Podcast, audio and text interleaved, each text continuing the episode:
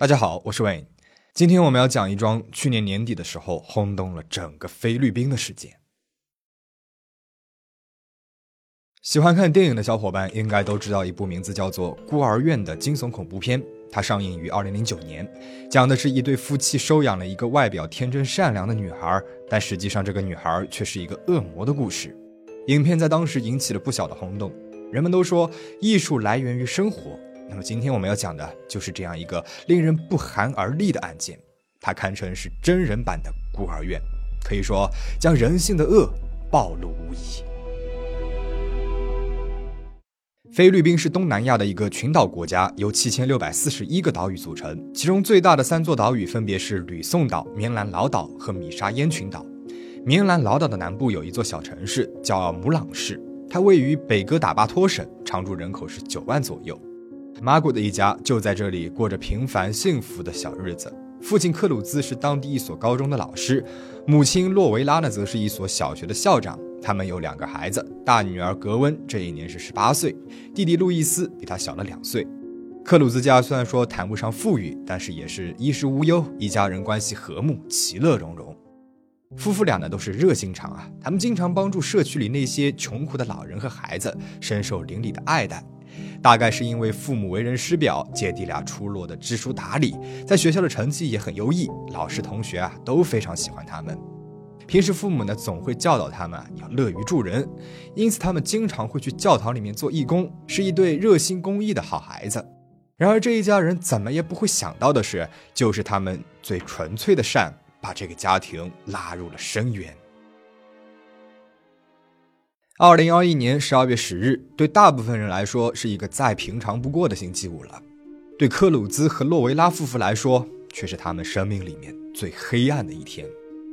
这不寻常的一天，有一个看似平平无奇的开始，像之前无数个清晨一样，一家人早早起床，一起吃完了早餐，父母去上班，孩子们去上学。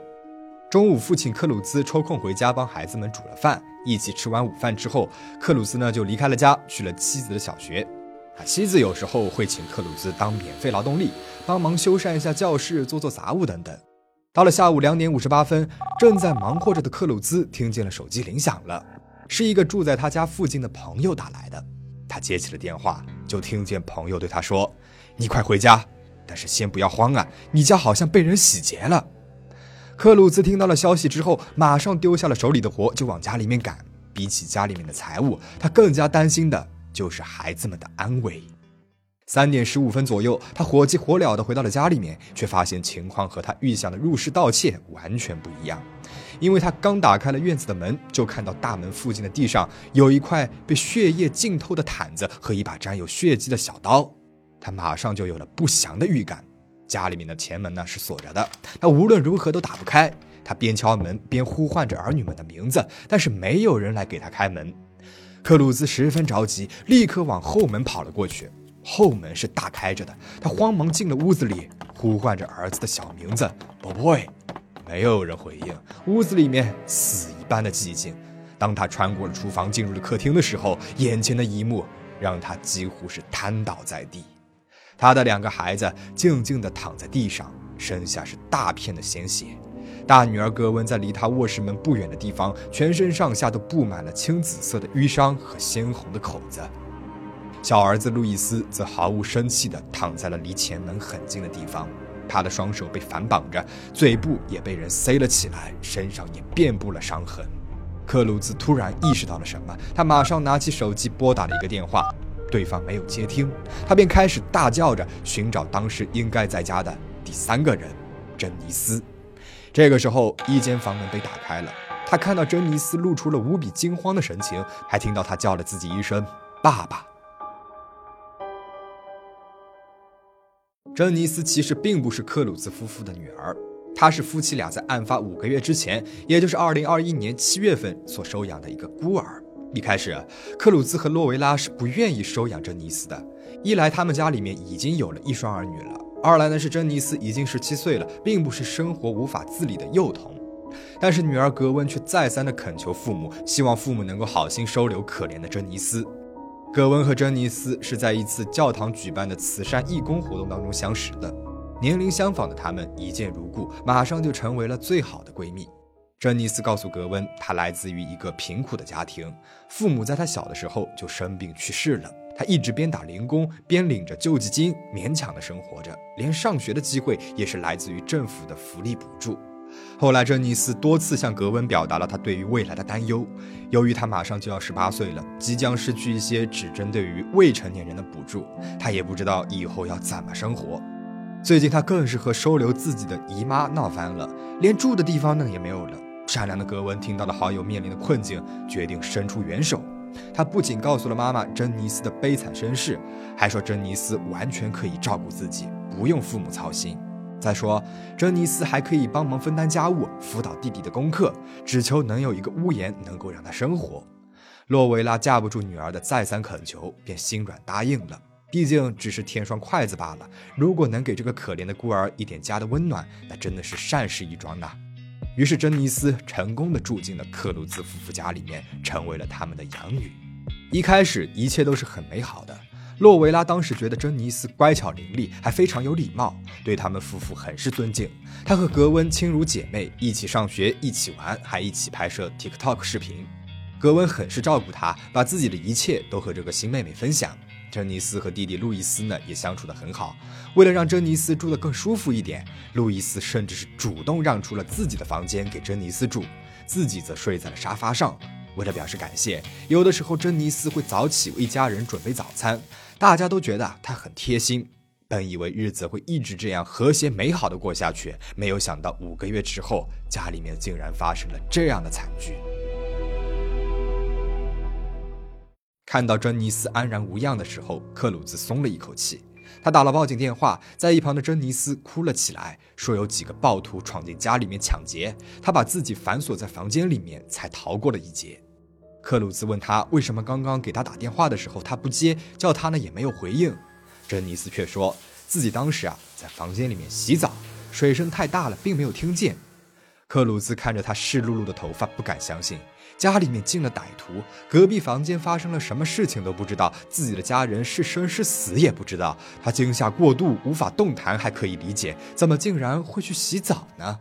警方很快就赶到了现场，经过了初步的勘查，确认两名死者分别是格温和路易斯。在遇害者旁边还发现了可能是凶器的锤子、棒球棍、小刀和碎掉的酒瓶。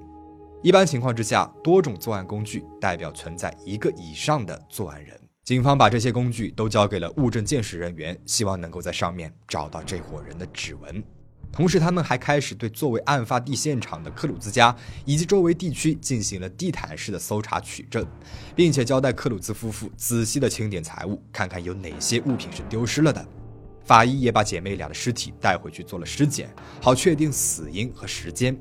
人证方面，他们组织警员走访了邻居和案发时段路过的人，尤其是对案发时唯一的幸存者珍妮斯展开了详细的询问。面对警方的询问，珍妮斯呢是这样说的：当时他和格温在房间里，路易斯在客厅。突然，他们听到了客厅传来了路易斯的喊叫和东西被打碎的声音，于是他和格温就去查看。他们看到有三个蒙面歹徒正在对路易斯施暴。他们拿着锤子和棒球棍，不停地打着他，还有一个拿着刀在捅他。他们被眼前的场景给吓坏了。歹徒们很快发现了他们，并且抓住了姐姐格温。珍妮斯趁其中一个人试图制服姐姐的空档，跑到了一个小房间里面，并且反锁了房门，然后藏在了床底下，一动也不敢动。等他回过神来，就给妈妈洛维拉发了信息：“妈妈，请帮帮我。”妈妈并没有回复，于是他只能够在自己的 Facebook 上面发布了两条求助信息。他还说，歹徒们呢都是蒙着面的，看不见脸，但是他觉得他们应该是想要进屋抢劫财物，却碰巧撞见了他们在家，所以才痛下杀手的。当地警方记录下来了他的证词。由于事发当时啊，他才十七岁，暂时把他交由给社会发展福利署照顾，并且根据他提供的歹徒们的体貌特征，警方开始了对嫌疑人的寻找和搜捕。格温和路易斯姐弟俩的遇害震惊了当地。光天化日之下，两个孩子在自己的家里面遇害，这让当地的民众感到既痛心又愤怒。是什么样的人能够做出这种丧心病狂的事情呢？姐弟俩的家人、朋友和一些网民自发的在推特和 Facebook 等社交媒体上发起了寻找凶手的活动，希望能够通过这种方式让更多的人了解这起事件，用舆论来给警方施压，好让他们尽快的查清案件的真相。他们的帖子很快上了热搜，一时间菲律宾网民纷纷转发，主流媒体也跟风对案件进行了报道。案发的三天之后，也就是十二月十三日，菲律宾警方成立的特别调查小组，抽调了来自于包括母朗市警方、北哥打巴托市警方、菲律宾刑事侦查组和犯罪现场调查部门的精干力量，争取在短时间内破获这起案件。特别调查小组在成立当天就对外表示，他们目前呢已经搜集到了大量的证据，采集到了现场目击者的宣誓证词，案件的性质也暂时定性为抢劫杀人，但是他们不会排除任何其他的可能性，也会对案件存在的疑点进行深入的研判。十五号，他们宣布，等实验室对几项关键证物的检验结果出来之后，就会正式对嫌疑人提起控诉。没错，这个嫌疑人不是别人。就是本案唯一的幸存者珍妮斯。特别调查小组将现场痕迹物证以及其他证人的证词与他提供的证词相比对，发现了几个非常大的漏洞，足以将珍妮斯列为了犯罪嫌疑人。漏洞一：家中没有财物丢失，作案动机并非劫财。经克鲁兹夫妇事后的清点，除了姐弟俩的手机不见了之外，家里面并没有任何贵重的物品丢失。现场虽然有一些凌乱，却没有一般入室抢劫那种以搜刮财物为目的而翻乱的迹象。所谓贼不走空，调查小组怀疑这起案件的动机不是劫财这么简单了。那会不会是因为时间不够，劫匪仓皇逃窜，来不及翻找呢？也不会，因为调查小组在克鲁兹家附近的一条灌溉渠道内找到了一个塑料袋，里面装的是沾有血迹的裤子和内衣。上面的血事后证实啊，是属于遇害姐弟的。他们由此推断，行凶者在杀完人之后，在克鲁兹家的洗衣房里面清洗了身上的痕迹，换掉了裤子和内裤之后才逃之夭夭。也就是说，第一，如果行凶者的目标是钱财，那么他其实是有充足的时间来洗劫财物的。第二，也从侧面表现了行凶者在作案之后的心理状态是比较冷静的，似乎行凶是早有预谋的。毕竟，如果是意外杀人，那歹徒啊，除非是惯犯，不然应该是会很慌张才对，不太可能还会想到清洗衣物并且抛弃。但如果歹徒是惯犯的话，那没有拿走家里面其他的财物，只带走了两部手机，又说不通了。漏洞二：现场有过度杀戮的痕迹，怀疑是仇杀。由于姐弟俩血肉模糊，身上的伤口实在是太多了，尸检进行了整整两天的时间。法医基本可以认定，他们的死因是由锐利物体多次捅刺而造成的失血过多。除了捅刺伤之外，他们在两具遗体上还发现了由钝器反复大力击打造成的软组织挫伤、皮肤剥落，还有多处骨折，还有锐器造成的多处砍伤和划痕。女性死者身上并没有发现被性侵的痕迹。也就是说，姐弟俩先是经历了惨无人道的殴打之后，再被人用刀捅死的。这种极端程度的损害，一般而言意味着行凶者当时是带着极大的怒气的。杀戮本身更像是一种泄愤的行为，而不是简单的灭口。退一步说，如果只是一般的入室抢劫，犯人的主要目的呢是钱，即便杀死恰好在场的受害者，也用不着花这么长的时间和力气去折磨他们。而现在这样的场景，更像是以报仇为目的，结合没有财物丢失这一点，调查小组推测这起案件大概率就是仇杀。如果是仇杀，那么凶手必然是和受害者有过交集的人。姐弟俩还只是半大孩子，平时非常的乖，会得罪什么人呢？克鲁兹夫妇更是与人为善，风评极好，根本就没有半个仇人。是谁会和这家人有如此大的深仇大恨呢？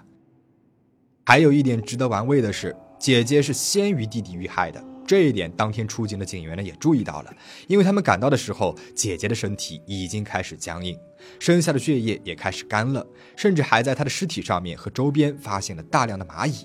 弟弟虽然被捆绑，却未出现僵硬，血迹看起来呢也比较新鲜。正常来说，人死后一到三个小时之内才会开始出现尸僵，四到六个小时内扩散至全身。姐姐先于弟弟遇害这一点与珍妮斯的证词矛盾了，因为据他所说，歹徒是先袭击的弟弟，而且如果歹徒先攻击的是弟弟的话，那么就完全没有必要把他绑起来呀。按照推测，那时候即便他没有死的话，也应该已经失去了反抗能力。至此，调查小组可以大致推测出事件的经过了。凶手们先是在客厅制服了弟弟，把他的嘴给塞了起来，双手反绑在了背后，把他控制起来，以便更好的对付姐姐。在姐姐遇害之后，凶手殴打并且杀害了眼睁睁看着姐姐遇害的弟弟，随即清理掉了身上的痕迹，换下了血衣，拿走了受害者的手机，然后逃之夭夭。漏洞三：凶器存放的地点只有家里面的人知道，一定存在内鬼。我们前面说过，警方当时在现场找到了三种疑似凶器的物品，分别是锤子、棒球棍和小刀。法医将他们和姐弟俩的伤痕比对之后，可以确认这三样物品以及现场所发现的碎酒瓶都是施暴工具。经过爸爸克鲁兹的辨认，锤子呢是他平时用来修理家中物品和干杂活的时候用的，因为他害怕锤子乱放会伤害到家里面的孩子，所以一直把它放在家里面的洗衣房的一个抽屉里面。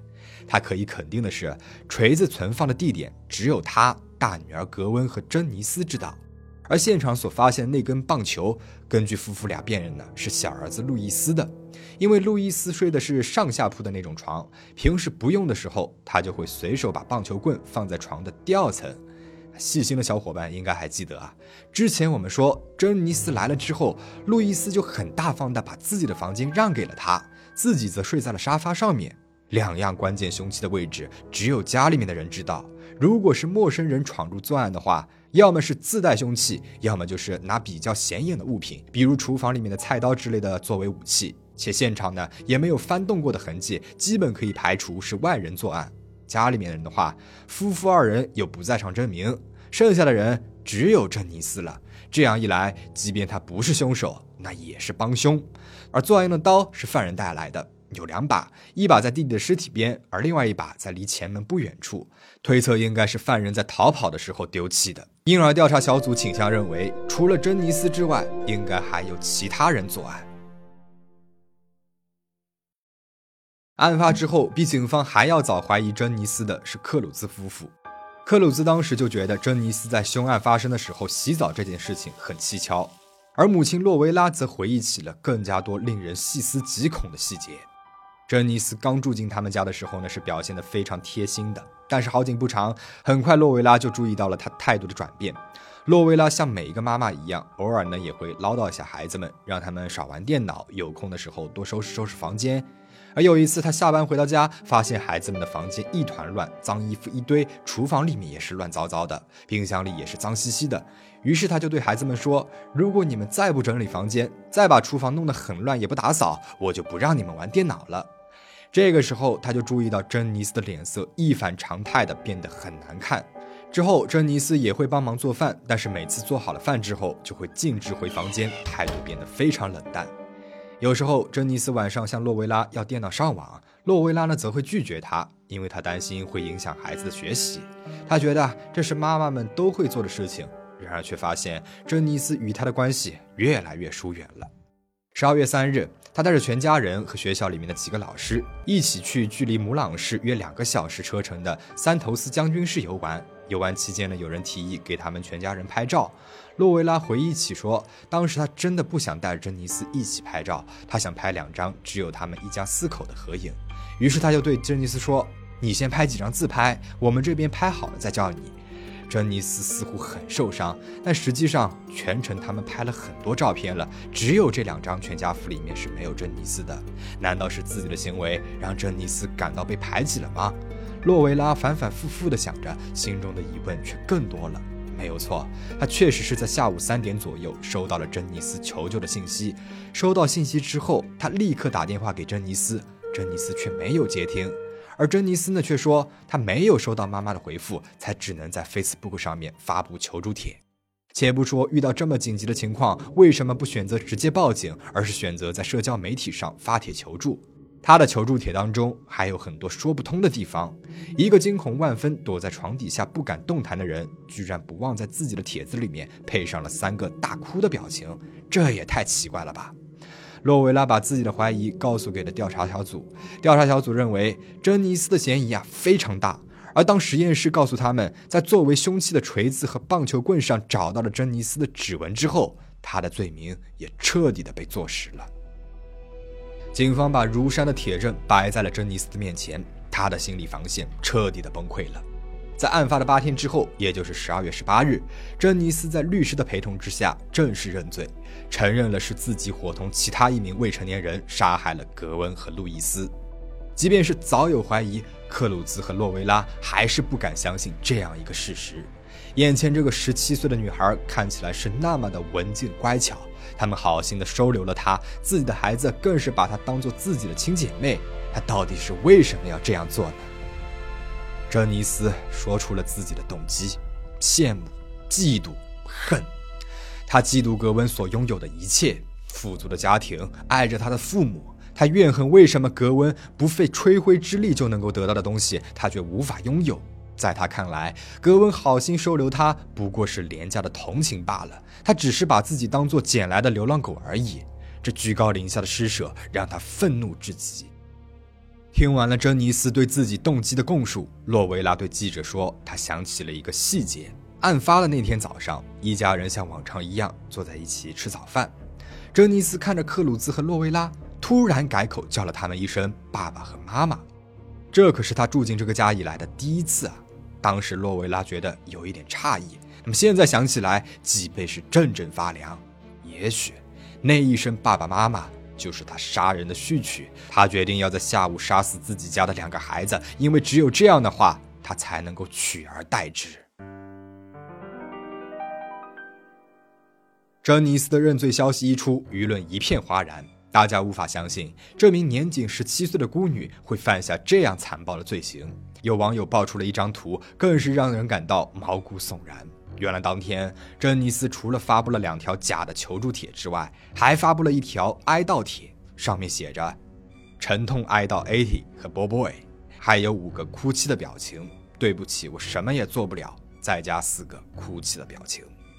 事后，他又把这两条状态给删掉了。很难想象，在一次次大力挥舞着锤子和棒球棍砸向格温和路易斯的时候，在和同伙一起残忍杀害了两个人之后，这名少女如何能够如此淡定地洗去满身的血污，假装震惊和悲痛，还不忘贴心地在帖子的最后艾特了受害者的账号呢？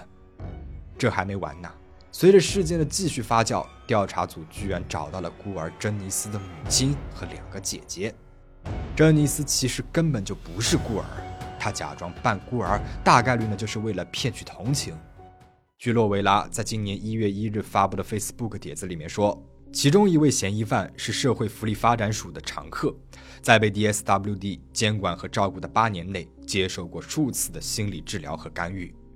洛维拉帖子里面的其中一位嫌犯，应该就是珍妮斯了。更加巧合的是，网上有人爆料称，说珍妮斯已经流浪在外八年了。他们找到了一位网友在二零一三年九月二十二日发布的帖子。这位网友在寻找来自于西米萨米斯省的奥三棉市城所有认识米歇尔和华尼托的人。这名网友说，他遇到过一位名字叫珍妮斯的女孩，自称是米歇尔和华尼托的孩子，此前一直是由社会福利发展署照顾的。女孩当时独自一个人在寻找自己的父母。至于这一位名字叫珍妮斯的女孩是不是本案当中的珍妮斯，我们也无从得知了。菲律宾警方已经下达了对媒体的禁令，禁止媒体再发布涉及未成年人隐私的信息和照片。如果她真的是本案的珍妮斯，那么她到底是被父母遗弃的，还是自己离家出走的呢？为什么一个明明有家的孩子会像一个孤儿一样成为社会福利发展署的常客呢？他又因为什么原因需要接受心理治疗呢？如果是警方不透露的话，我们大概率也不会知道了。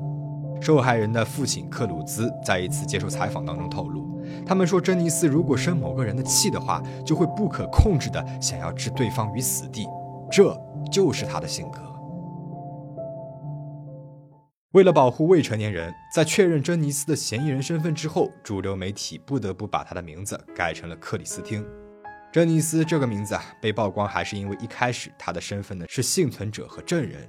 至于他的同伙，因为也是未成年人，所以身份以及其他的信息并没有被公开，只是通过洛维拉的帖子的只言片语知道他可能是当地社区某所教堂的圣器收藏室的管理人员。事后，珍妮斯的母亲上门寻求克鲁兹夫妇的原谅，而克鲁兹夫妇关心的仅仅是珍妮斯和同伙能否得到应有的惩罚。在三月八日的帖子当中，洛维拉说道。三月七号，夫妻俩去参加了法庭的传讯。两名嫌疑人当中的一位已经认罪，而另外一位则提出了无罪抗辩。他们同时表示会相信法律，衷心的希望法律能够给他们遇难的孩子们一个公道。